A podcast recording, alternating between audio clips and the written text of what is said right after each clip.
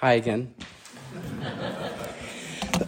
sometimes, sometimes in this life, familiarity blinds us. Disruptions to our routines, like when we're sick or the power goes out, reveal that we take an awful lot of things in life for granted. We never recognize the gift of our health until we're sick. We never marvel at how the lights uh, banish the darkness until it's the middle of the night and we want to find our way across the bedroom and there's no power. On mission trips I've taken in the past, hot water only becomes a gift again after everybody has taken a cold shower or two or three. Sadly, our familiarity with the birth of Jesus works in a similar way.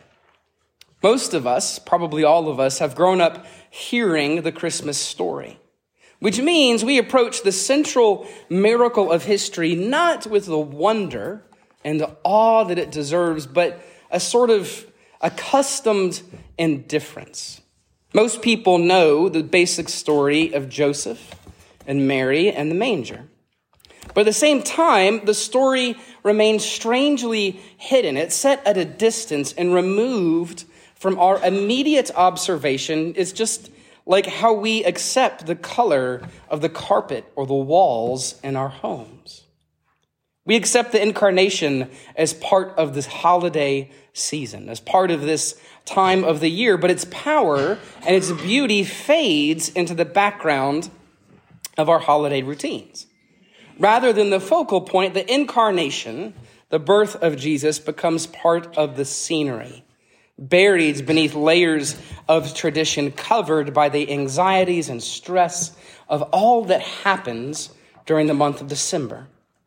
The facts of the Christmas story we all know, but they have stopped touching our hearts.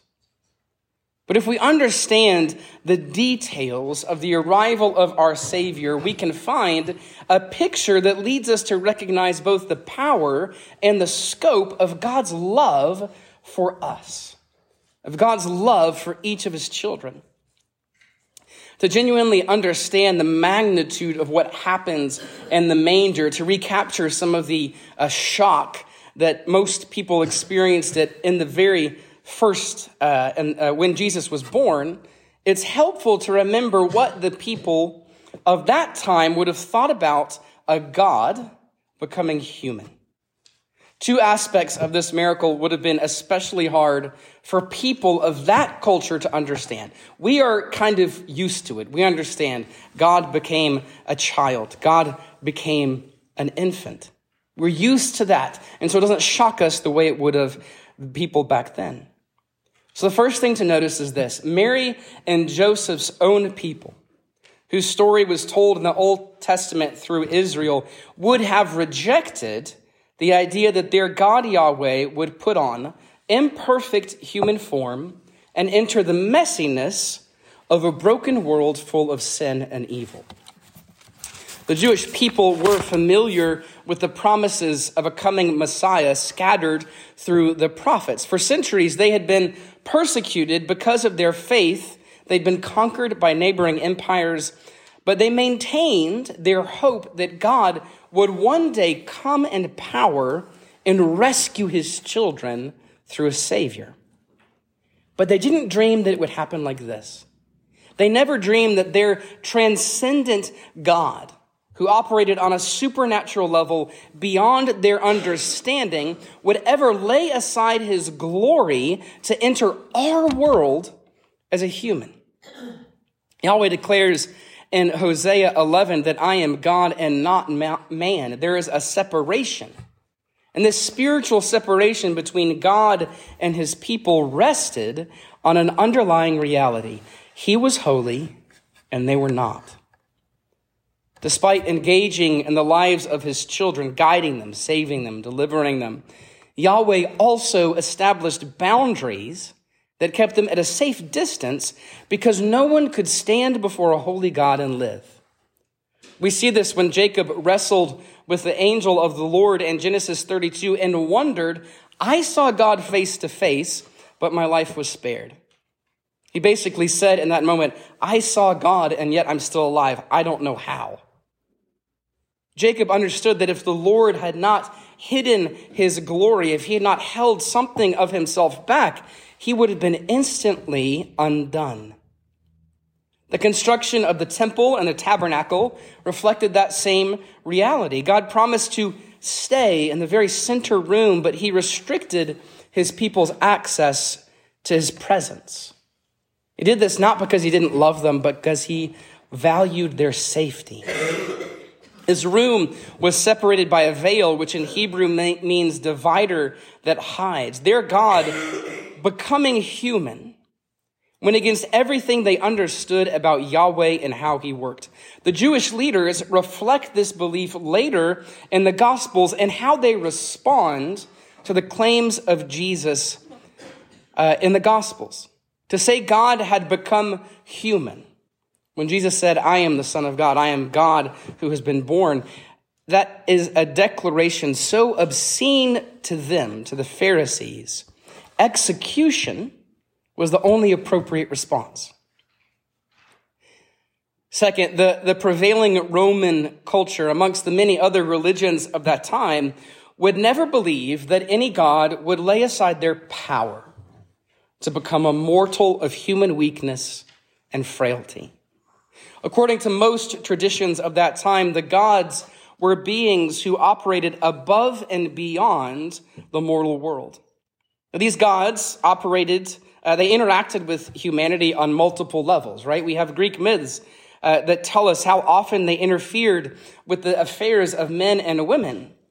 But these gods never once laid aside their power. They played with humanity as we might play with our pets or children played with their toys.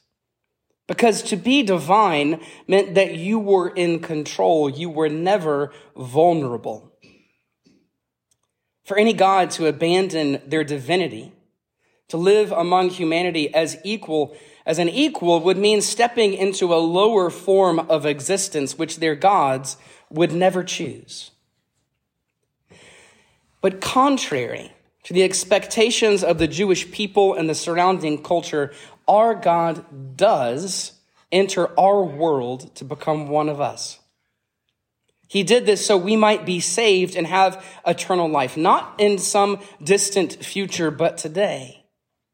The Jewish people, they rightly recognized the transcendence of Yahweh, and the Romans appropriately understand the nature of divine power. But both groups, both groups underestimated the love God had and still has for his people.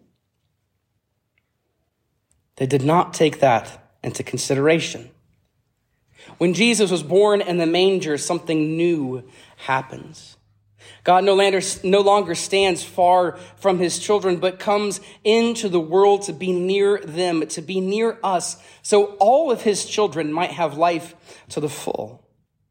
Paul describes the incarnation in Philippians 2 like this Though he was in the form of God, he did not count equality with God as a thing to be grasped, but emptied himself by taking the form of a servant, being born in the likeness of men.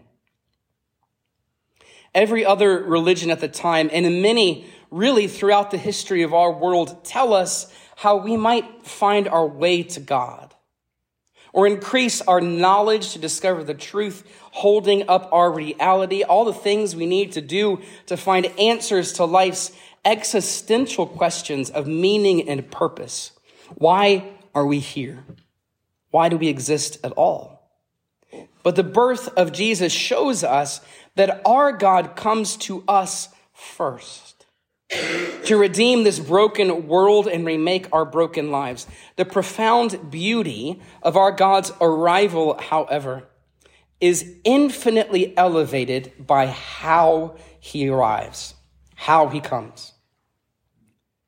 He doesn't come as a conqueror with angel armies. He doesn't come as a God wielding unlimited power, but as an infant, as a child.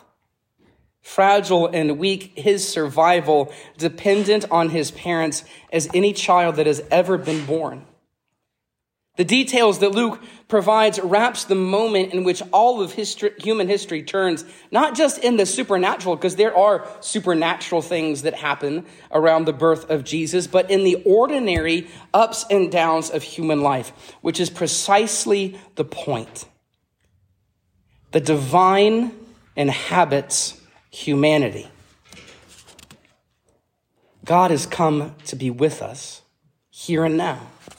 Our God comes to live amongst us, not just in our highs and lows, but in the middle of our routines as we're making coffee in the morning or we're stuck in traffic or we're walking the dog. Our God comes to be with us here and now. Notice the details here. God had not told Mary and Joseph to go to Bethlehem. Right? They didn't go because the Lord said go. They went because they were fulfilling their duty as citizens of the Roman government, which happened to be taking a census of its people. Like most parents, the Lord hadn't given Mary and Joseph the specific time and day that Jesus would be born. And so they were waiting. They went about their normal lives. They did the best they could. And Jesus arrived in the middle of an errand that their parents probably didn't really want to do. Then look at how uh, Luke says Jesus came. The time came for Mary to have the baby. That's it. She went into labor. She had a child, an infant that needed her care and attention. Joseph and Mary didn't receive special treatment when the Savior was born. They didn't go to any kind of hospital or have servants waiting on them. Our God leaves heaven and steps into the complicated joy and terror of human life. The birth of Jesus is the central miracle of human existence because it shows how the God of love desires to walk with his children here and now. And uh, writer Ann Voskamp uh, describes the moment like this God throws open the door of this world and enters as a baby, as the most vulnerable imaginable, because he wants unimaginable intimacy with you. What religion ever had a God that wanted such intimacy with us that he came with such vulnerability? What God ever became so tender that we could touch him, so fragile that we could break him, so vulnerable that his bare, beating heart could be hurt? Only the one who loves you to death. The incarnation provides us overwhelming evidence that God desires to walk and to be with his children today for one reason alone, because he loves us and he wants us to live. So as we enter this new year, be amazed again by the beauty of Christmas. Don't let your eyes pass over the familiar scene without your heart trembling with joy. I'm sure most of you, maybe a lot of you, have a, a nativity set up somewhere, maybe more than one. My grandmother has a whole table full of them. And for a long time when I was a kid, I would just walk by them. But then something changed as I grew up and I started to notice what was going on. What was the center of that moment? The center of that moment was a child. It was the infant Jesus. So look to him. Be astounded by his birth, whose love led him to set aside his glory so we might live again. Hallelujah. Amen.